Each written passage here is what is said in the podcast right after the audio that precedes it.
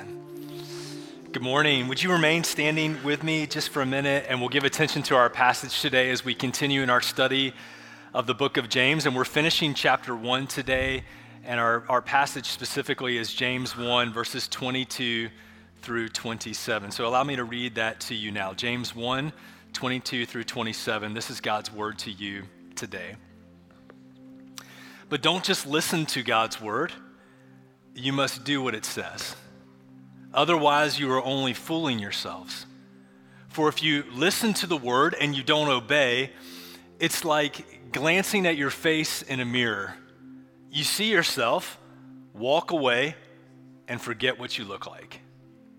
But if you look carefully into the perfect law that sets you free, and you do what it says and don't forget what you heard, then God will bless you for doing it. Verse 26 If you claim to be religious, but don't control your tongue, you're fooling yourself, and your religion is worthless.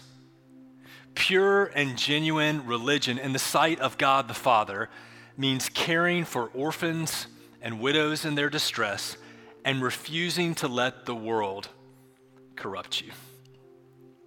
This is God's word to you today. You can be seated. Thank you. So, as you're turning to the passage, if you have a copy of the scriptures, I want to encourage you to open to James chapter 1. Again, we're going to be right at the end of the chapter, verses 22 through 27.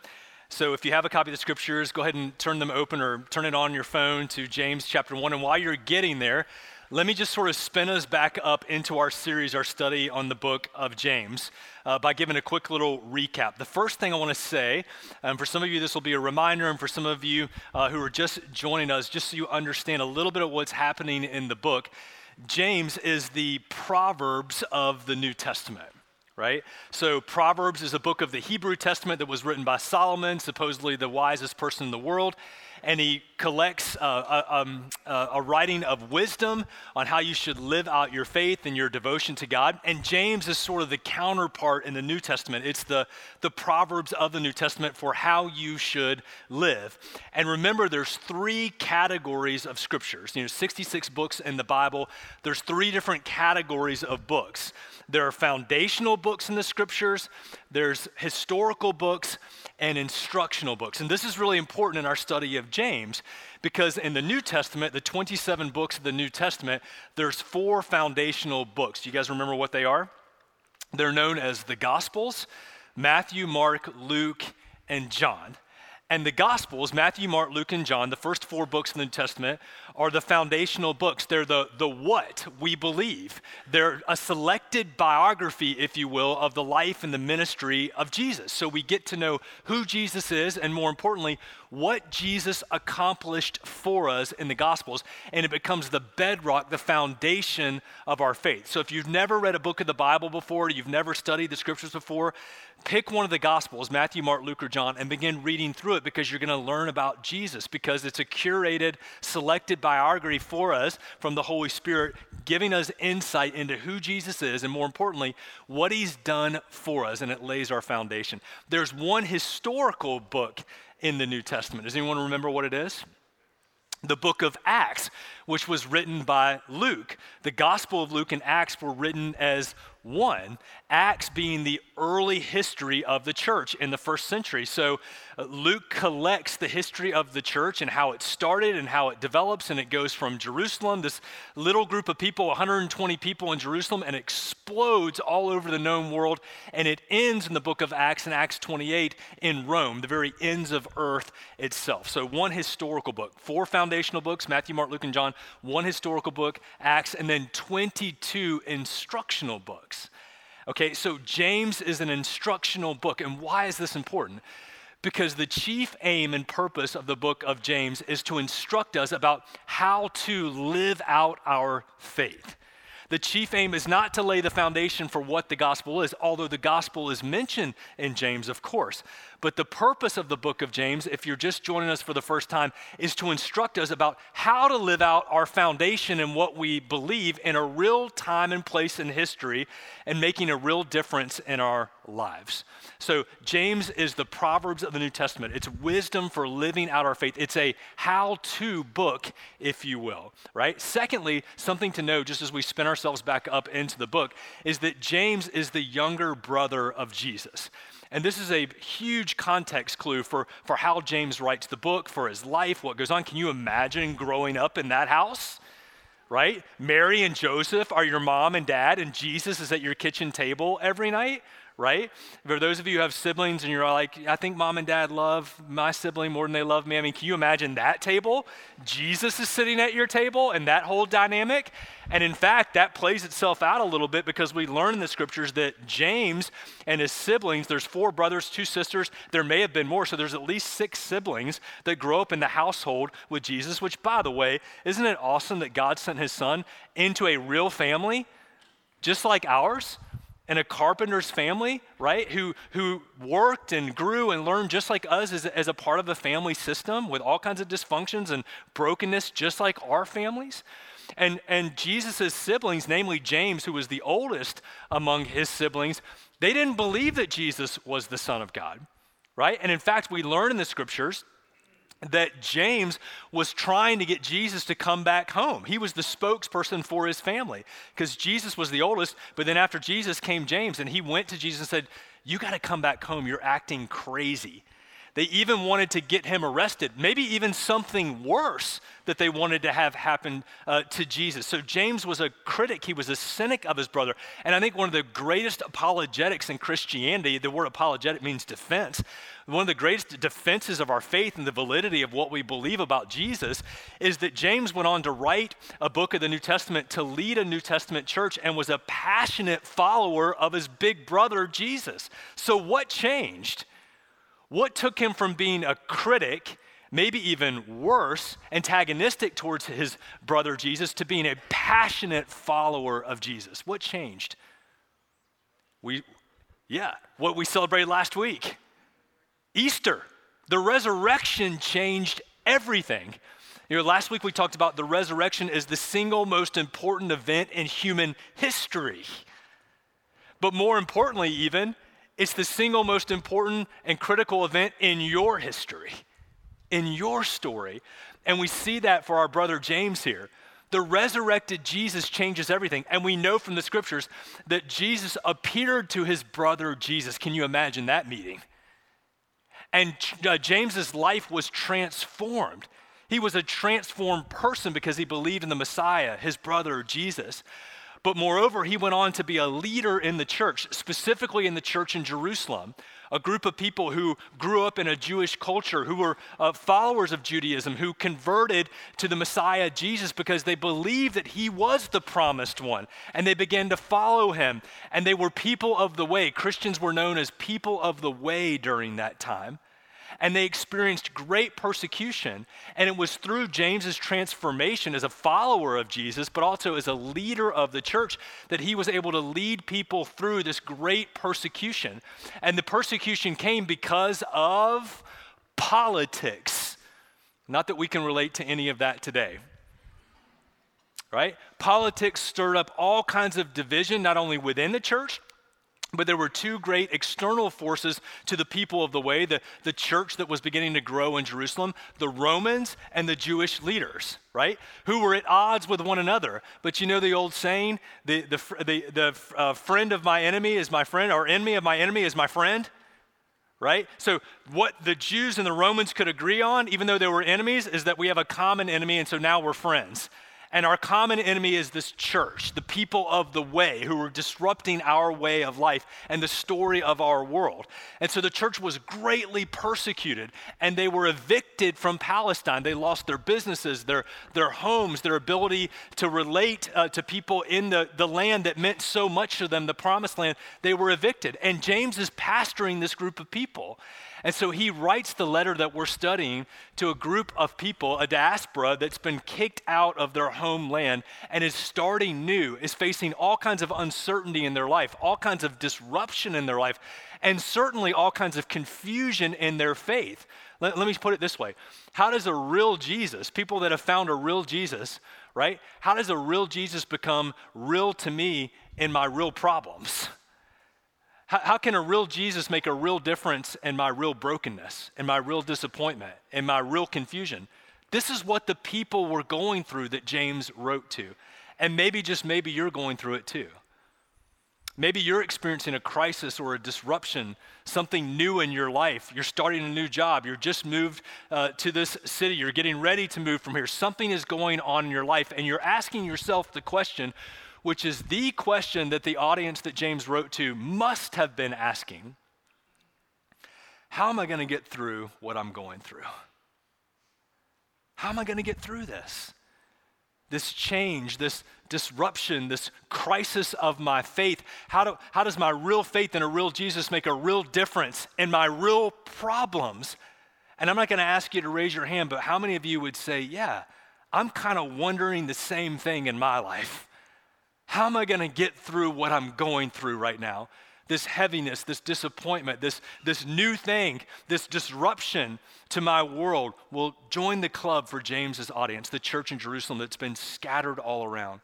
And James, as a pastor, as a transformed person, writes this letter about how to get through what you're going through, how to take a real faith in a real Jesus and apply it in a real broken world. And here's where he starts today at the end of chapter one about how to get through what you're going through, how to, how to take your faith and make it personal and real in your life. It's actually a principle that many of you learned early on in your life, maybe even in kindergarten when you first got into a group of people or a, a classroom. James says if you want to make your faith real, if you want to know how to get through what you're going through with Jesus, you got to listen more than you speak. And if we pick it up actually even in verse 19, if you're looking at chapter 1, James says, Understand this. So when he says that, we should all lean in. How many of you don't need to raise your hand are looking for understanding? You're trying to understand what's going on in your life. You're trying to understand what your next step is. You're trying to understand what to do next, what to say next, what to understand next. James says, Understand this, my dear brothers and sisters. You should be quick to listen now, we get that reversed in our culture, right? And in many of our lives. We're quick to speak and we're slow to listen.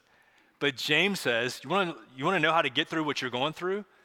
You should be quick to listen and slow to speak. And then he adds to it, look at verse 19 slow to become angry. There's this angry form of speech, and he begins to play that out. And then he gets down to our passage and he says, and not only that, but if you just listen to God's word and you don't put it into practice, right? If I take the foundations of what we believe, right? We talked about foundational scriptures, and I never put them into practice, I don't instruct myself in my heart, my life with my words and my actions. If it never takes root, then I'm fooling myself, James says. I'm, I'm kidding myself that this really means something to me. James says, you know, you should speak a lot less, maybe twice less than you listen. I mean, we can physically know that. How many of you learned that? You have two ears and one mouth, right? But how oftentimes do we lead with words instead of with curiosity? And not only that, we hear words, namely words from God, instructions from God, maybe a sermon or a podcast, or we, we read the scriptures ourselves, or we hear someone else say something from God's word, and we hear it and we never put it or apply it into our lives or to a practice. It never changes us. This must have been so foreign for James's audience. Why? It's a primarily Jewish audience. They grew up learning the Shema. What is the Shema? The Shema was this prayer that was recited at least three times a day by faithful Jews. It was talked about at their dinner table, it was talked about on their way, on the road. They learned the Shema. What does the word Shema mean in the Hebrew? It means to listen, but not only that, it means to obey. So it's this great word because the understanding is if you really listen to something, you're going to put it into practice. It's going to change the way you speak, it's going to change the way you live if you actually heard it. And so James is connecting those dots and saying, guys, remember, when you hear something, you can't just listen to it. You've got to put it into practice. You've got to do it. And that's why you should be slow to speak and quick to listen and quick to, or uh, slow to become angry. James says, consider, right? Consider what other people are saying. Consider what God is saying first before you begin to speak your words, and then begin to put it into practice. The Shema, again, was this prayer, this understanding that the Lord was one. He was one. And the word itself, again, means to not only process and hear something, but to put it into practice. So James is reminding his audience that if you truly hear God's word, then you're going to put it into action. You're going to put it into practice. I love what Walt Whitman says. Maybe you're familiar with this quote when it comes to listening and doing and how we enter into relationships and situations. He says, Be curious, not judgmental which seems so basic, right? And there's so many biblical principles about that. But many of us enter into relationships and situations in our life, whatever might be facing you at work tomorrow, with a sense of judgment, which leads to words. Whether the words you're speaking to yourself or to someone else, they actually escape your mouth and become words audibly to other people. And a lot of times, the words that come out of our heart, right, are coming from a place of judgment. So when I enter into a situation or to a relationship, first with curiosity, I'm asking a question and I'm listening instead of speaking something. And this is just really great relational understanding from God's word that compassion moves me to a place of grace, but anger oftentimes moves me to a place of judgment. And so when James says, don't be angry, be quick to listen and slow to speak, I think that's what he's talking about that I navigate relationships first with a, a, desire to understand someone's story. But how often do we enter into a relationship or situation with something to say? James says, I know this is a hard word, guys, but this is what he says. He says, not being able to control our words is a sign that we're not actually following Jesus, particularly in that area of our lives. If we're not able to control our tongue, then it doesn't it means that God's not really in control of our hearts. Because as you've heard me say, what, what's down in the well of your heart comes up in the bucket of your words. So our words, particularly the pattern of our words, show what's in our heart. And James says, You're fooling yourself, right? Look at the scripture. He says it twice. You're fooling yourself if you think that the way you listen and the way you act and the way you, particularly you speak and are quick to become angry, doesn't show something that's in your heart. It's like someone who is in a driver's seat of a car, but their hands aren't on the, the wheel, the steering wheel, and they say, I'm in control of the car because I'm in the driver's seat, but your hands aren't on the wheel. And James says, if you can't control your words, it's like saying, I'm in complete control of this car, but your hands aren't on the wheel. You have no control over what's coming out of your mouth. All right, let me say it this way Words build worlds. Words build words. And I can back that up biblically. Right? In the beginning was the Word, capital W, Jesus and the Word was with God, and the Word was God. Nothing in the world has been created without the Word. And through the Word, everything was created. That's what John 1 says. In other words, the Word, Jesus Himself, spoke into existence the world that we live in. And in a lowercase w way, your words begin to build your world. So you look at the world of your family, the world of your business, the world of your friendships, the world of everything that you move and navigate through is built by your words. The words that, that you speak, but more importantly, the words that are in your heart. The true story that you're believing about God and other people and yourself. So I guess my question to all of us would be what does your world look like? And how might it be connected to the words that you're speaking in anger or judgment. The words that you hear from God, according to James, but you refuse to put into practice and obey. Again, it's interesting to me that James links here careless words with a careless devotion to God.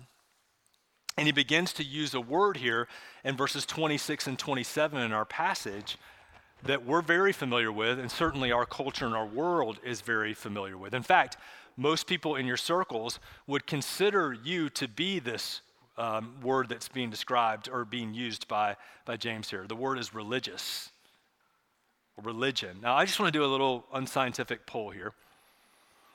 For people in your world, in your circles, friends, family, neighbors, coworkers who would consider themselves irreligious or non religious, which, by the way, the percentage of people in our own city who would say, I'm not religious, I'm non religious, or irreligious is higher now for the first time in history than people who say they are. And that stat continues to grow and grow and grow. So, a non religious group of people, or an irreligious group of people, what would they say about you and religious people? Would they have a, let me ask it this way Would people who are non or irreligious by their own admission have a favorable, like a positive view towards religious people or religion, or a negative view towards religious people or religion? The first service said negative. And I think by and large, that's the answer. There's a, there's, a, there's a negative connotation towards religiosity or religious people. And, and why do you think that is? Well, there's probably a myriad of reasons for that, right? In people's story and understanding their story, speaking of being curious about how they got to that conclusion.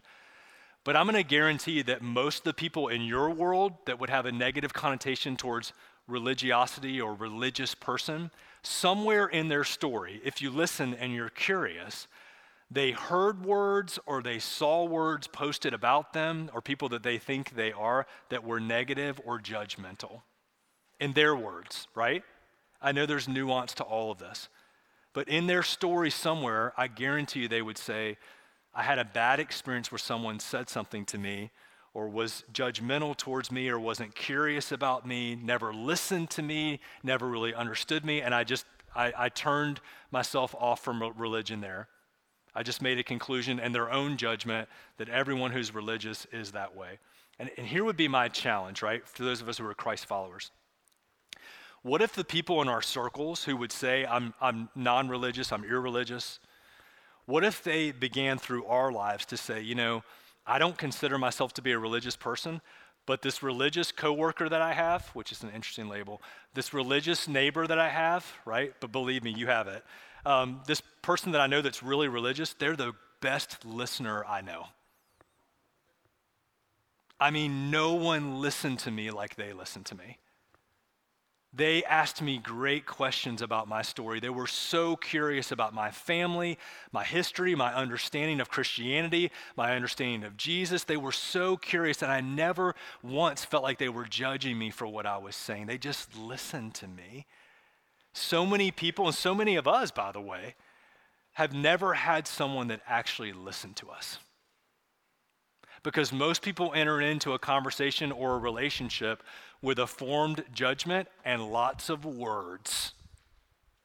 And it's hard to listen when we're speaking. I know the irony of preachers saying this, but it's hard to listen when we're speaking, right? It just is.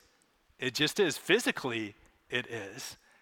And how many people in our circles that have turned themselves off from religion or specifically Christianity, following Jesus, because, man, I just felt like somebody spoke a word of judgment or they just, all they wanted to do was convert me and talk to me about all the things that they believe. You know, like Tim Keller says, for most of us, evangelism or telling people about Jesus is this I'm right and you're wrong. And I'd love to tell you more about it.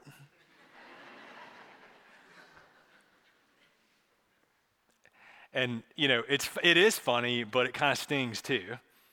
Because a lot of people in our circles, that has been their experience. Right or wrong, fair or unfair. Their summation is that, you know, I just feel like everybody who's religious is, they think they're right and I'm wrong, and they just want to tell me more about how I'm wrong.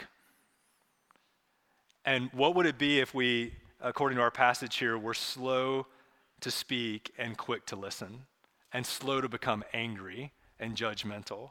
and instead, like, tell me more. I'd love to hear more. Tell me more. And what happened next? I mean, these great prompts that get people into their story, because oftentimes they're stuck in their story, by the way. We get stuck in our own stories. And something happened along the way, and we began to believe a narrative about God or ourselves or other people, and we got stuck. And oftentimes, what people need is a, is a Jesus follower to come alongside of them and be compassionate and listen to them. And then here's the beauty, guys when you become an amazing listener, and you know, someone that's exceptional at asking questions, you know what it does? After you've listened, people go, Well, I'd like to hear what you think about this. Oh, okay. And you have a platform to speak words of life because you've listened to their life. And now I've got a platform, I've got an audience, someone who's asking me a question What do you think about this? What do you think I should do? What, what do you think about what's going on in my life? Uh, do, would you like to hear? Yes, I'd love to hear your thoughts. Okay. And then you share. Instead of coming in and going, I'm right and you're wrong, I sure would love to tell you more about how you're wrong and about how I'm right. Does that make sense? And this is what James is saying to us.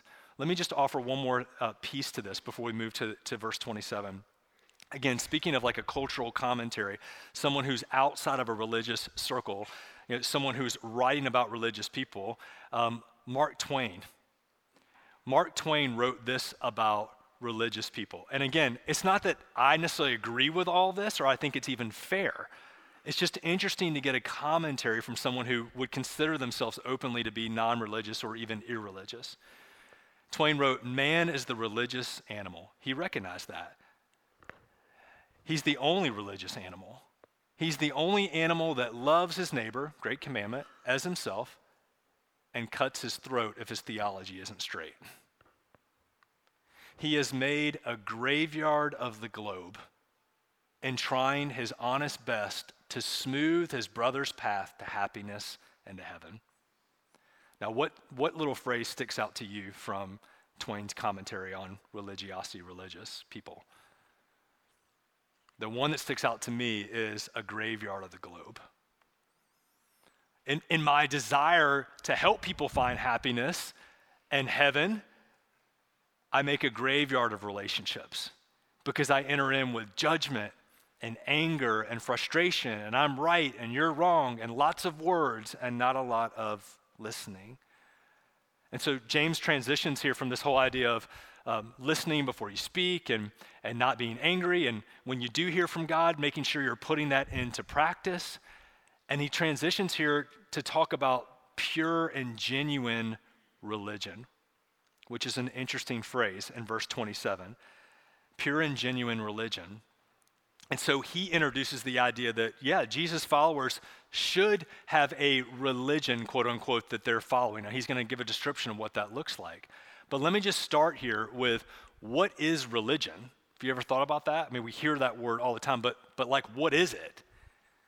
Well, academically, according to Webster's, religion, just let's just start there, even with a secular definition, is the faithful devotion to an acknowledged ultimate reality or deity. The faithful devotion to an acknowledged ultimate reality or deity. Uh, to say it another way, it's the way that you love or show affection towards who your God is. So, in that way, I would argue that everybody is religious. Because whether your God is yourself or other people or Jesus or whoever it might be, you're showing that devotion by how you live. And all of us are serving someone or something, and that is our quote unquote religion. And so, again, at a, at a very base level, religion is the way we show faithful devotion to what or who we think is God. So, what's the problem with that? It's not the faithful devotion, it's who we're faithfully devoted to, and it's maybe even more importantly in our passage, how we're showing that faithful devotion. And, and here's what I would say if, if you're taking notes the way this plays itself out is so important. And to me, it comes down to, to, to two words the words are for and from. You say, Chris, what in the world does that have to do with us? Well, if I'm working for the approval of God, which is how most people see religion, by the way, it's a set of standards, practices that I have to employ to earn the affection or the approval of said God. If I'm, if I'm living that from, for a place of I've got to win God's affection, I've got to prove my worth to God so that He'll deem me worthy to come into heaven, so many of you have believed this or even still believe this. I hear it all the time in my seat. Well, I hope when I get to heaven that God will let me in. Oh, it, it, it breaks my heart Because somehow in those words, when I'm listening to those words, it's I have to do something or be something for God to approve of me. And it runs completely counter to what the gospel says. The gospel tells us that Jesus did for you and for me what I could not, what I would not do for myself. And it's only by the completed work of Jesus that God accepts me into his heaven. And so when I hear those words, and I know some of you have said them, some of you might believe that right now, the whole idea of, I hope I get the 51% vote. And when I get in, that St. Peter will say, 51% come on into God's heaven. No, it's 100 or zero. I'm 100% saved by the grace of God, or I'm not. And so when James is talking about religiosity, he's not talking about living for the approval of God, that I've got to do all these things, three prayers, I've got to do these five practices, I've got to do all this religious activity to somehow get other people to know that I'm right and religious, and more importantly, to gain the favor and the approval of God. Now, here's the thing in context, James's audience, again, they grew up Jewish. They saw all kinds of religious leaders that wanted to be seen and heard, that entered into the room speaking words and not listening with curiosity, that wanted to be in the best places, in the seat of honor, to be in a certain position and piety, and to be known and seen these certain ways, and to practice all these different things so that they could be approved by God. This is what they were steeped in. And James is undercutting that and saying this is not what religion is at all. He says the proof of our, watch this, to use our definition, the proof of our faithful devotion to God will be our faithful devotion to others, the way we love other people. It'll be evidenced in our, in our ethic. And he says specifically, right? He says the, the, the, our understanding of, of, of where we're coming from, like why are we doing these things? Just stick with me here. Why am I doing these religious activities? Whatever it might be in your life, what, why am I showing this faithful devotion? If it's for the approval of God, right, then I can never do enough. And what I actually need is something from you. Now, everyone, everyone, if I've somehow you're thinking about lunch or you're making your grocery list, I want you to come back to me right now, okay? This is so important. If you don't hear anything else I say, I hope you'll, you'll hear this if you're living for the approval of God, in other words, I've got to get God's approval. I've got to do these things to get God's approval, right? If it's for, to use our words, then I'm always going to need something from you. People who are living for always need something from. So, in other words, if I need God's approval, I'm, if I'm doing all this religious activity so I can get God's approval, then I need to get something from you. So when someone knocks at your door and says, "Here's a brochure. I'd love to tell you about, you know, Jesus and faith or whatever," and you, know it's from a different organization, and you go, "This just seems a little weird." And those folks have come to my door, and I have such compassion for them. But here's the reason why I have such compassion: is because I know that they're knocking on my door and telling me about, you know, Jesus or whatever it is because they have to knock on a certain number of doors in order to think they can get into heaven. They're still doing their religious activity for the approval of God, and therefore they need something from me. Now, here's the really amazing thing. When I'm living from the approval of God, not by my works, but by the work of Jesus, when I understand that Jesus did for me what I couldn't do for myself on the cross and through the resurrection, what we celebrated last week. Now I want something for you and not from you. Because I have everything I need from Jesus my identity, my salvation, my entrance into God's heaven, His life within me. I don't need anything from you. So now my orientation to every relationship is I want something for you. I don't want something from you. I've already got that from Jesus. So when I'm living from a place of identity and acceptance and God's righteousness and His holiness and purity and calling and purpose and value and meaning and all of these things that we strive for and long for as people, when that is fulfilled in Jesus, then I just want something for you. I don't need anything from you. When I'm trying to get something from God, I need to get something from you. I, and when I'm living for God's approval, I'm just trying to cling and prove to God that I'm worthy. I got to always consume other people. And here's the deal so many of us, even as Christ followers, live our lives as consumers of other people, if we're honest. I want something from you. I need your approval. I need your acceptance. I need your affirmation. So I'll do these things, but it's only so that I can get this from you. And guys, part of the freedom that Jesus invites us into is to be free from needing anything from anybody because I've got it all from Him. Does that make sense? So when it comes to religious, faithful devotion to God, it's from or for. And if it's for, I always need something from you. But if it's from, I know I'm, I'm, I'm operating from the acceptance, the approval, the identity of Christ. I, I just want something for you. I don't need anything from you. I have everything that I need in Christ. And so the question that James begs here, that I think he answers in verse 27 and 26, is like, should Christians, should people who follow Jesus, people of the way, people like us, those of you who are Christians in the room and watching online, should we be quote unquote religious? And I think the way he answers it is well, not as a noun, but as a verb, yes in your faithful devotion to God? Yes. And then he answers, well, if you're going to be quote unquote religious in your actions, in your faithful devotion, then what should that look like for someone who follows Jesus? What would it look like for someone to be quote unquote religious, to be faithfully devoted to God in, all, in every area of their life, but not for God's approval, but from God's approval? What would that look like? Look at verse 27. He says, pure and genuine religion in the sight of God the Father means this. Now, every all of us should be on the edge of our seats listening.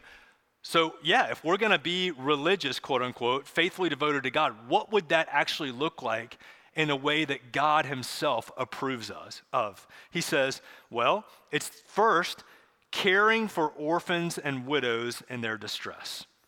So, compassion for others particularly the least and the lost and the last among us. To be, again, not judgmental, but compassionate towards people, particularly a group of people. Why does he call out orphans and widows? There's all kinds of hurting people in the world. Why does he call those two groups of people out in the first century? Because during the first century, if you were an orphan, if you were a widow, right or wrong, you were the lowest in society, and there was nothing that you could do to better your place in culture and society. You didn't have a right to vote. Many of them didn't have a right to work. You didn't have anybody to look after you. You didn't have any kind of inheritance. There was no government assistance. Nobody was going to come for you and look out for you. And James says, hey, you want to be faithfully devoted to God and be quote unquote religious? Pure and genuine religious is looking after the lowest of the low. And this is what's so fascinating. Watch this. Look after a group of people that can give you nothing, that you can't get anything from because you don't need it. You've already got it from Jesus. Now you just want something for them. And so go care for people who can't care for themselves. And I wonder in our lives who that would be. Who are the people that, hey, you know, it's not about I'm going to scratch your back, but you scratch my back too. Quid pro quo religiosity. I'm going to care for you and serve you, but you, you're going to care for me and serve me, right? You're going to look after me. No. Who are the people in your life who, who physically can't do anything to repay you? Who, who, who have nothing to offer you, and you show up not as a taker from them because you need something from them, but as a giver? And by the way, those of us who are Christ followers, our posture in entering into the world in every relationship is as a giver, not a taker. Because we don't need anything from other people if we have it in Jesus. And so James says the, the first key to, to pure and genuine religion, devotion to God, is looking after the least and the lost and the last among us. But then he says this this is really curious. The last thing he says is, and refuse to let the world corrupt you. Huh. Well, there's probably a million things we could talk about and the ways that our, our hearts can be corrupted and polluted by the story of the world. But here's what I want to show you today, and we'll finish right here. In, in the, the Greek that this was written in by James, it was written, there are two forms of Greek in the first century there's classical Greek and Koine Greek. And Koine Greek was a common kitchen language Greek. And this is really interesting because what do you think the New Testament was written in? It was written in Koine Greek. It was written in common, everyday vernacular, so that everyday people, not academics or the high you know, places of society, would only understand God's word. It was written in everyday kitchen language, so that everyday people, just like us, could know Jesus. And I think that's really neat. And in that language, here in verse 27, James chapter 1, the last verse in the chapter, James says, Here's what pure and genuine religion is it means that you look after orphans and widows in their distress, and you refuse to let the world corrupt you. But here's what's interesting in the Koine Greek, there is no and in that verse. It was added later on by translators who were transliterating from Koine Greek to English, and that sentence wouldn't make sense without a conjunction. So they put a conjunction in there, and. But I want to read it to you without the word because that's how it was originally written. Pure and genuine religion in the sight of God the Father means caring for orphans and widows in their distress, refusing to let the world corrupt you. Do you hear that? It's actually not two things that make up pure and genuine religion, it's one. That somehow, when I enter into relationships, when I enter into the world as a giver and not a taker, it keeps my heart from being corrupted by the story of this world. And what is the story of this world, dear friends? The story of this world is you are a consumer. So eat, drink, and be merry. Get everything you can from everyone and everything and be a consumer and then die. And the story of Jesus is you have everything you need in Jesus. And because all of your needs are met perfectly in Jesus, now you can enter into the world as a giver and not a taker. And somehow, somehow, when our hearts, individually, familially, as a church, when our hearts are warmed to the least and the last and the lost among us, somehow it protects our heart from the wicked narrative of the world. That you're only here as a taker. And here's the deal everybody, watch this. You're not. God has something so much more for you. God doesn't want anything from you. God wants something for you. So, what is it? Bottom line. When it comes to pure and genuine religion, when it comes to your religion, your faithful devotion to God, are you operating for, to try to get something from God, from other people? Are you living from? From the approval of God, which moves towards a posture of giving and not taking. To Christ be the glory today. Let's pray together.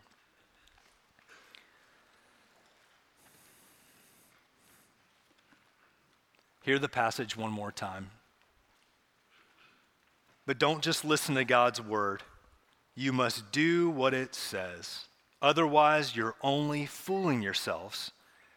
For if you listen to the word and don't obey, it's like glancing at your face in a mirror. You see yourself, you walk away, and you forget what you look like. But if you look carefully into the perfect law, Jesus, who sets you free, and if you do what it says, then God will bless you for doing it. If you claim to be religious, but you don't control your tongue, you're fooling yourself, and your religion is worthless.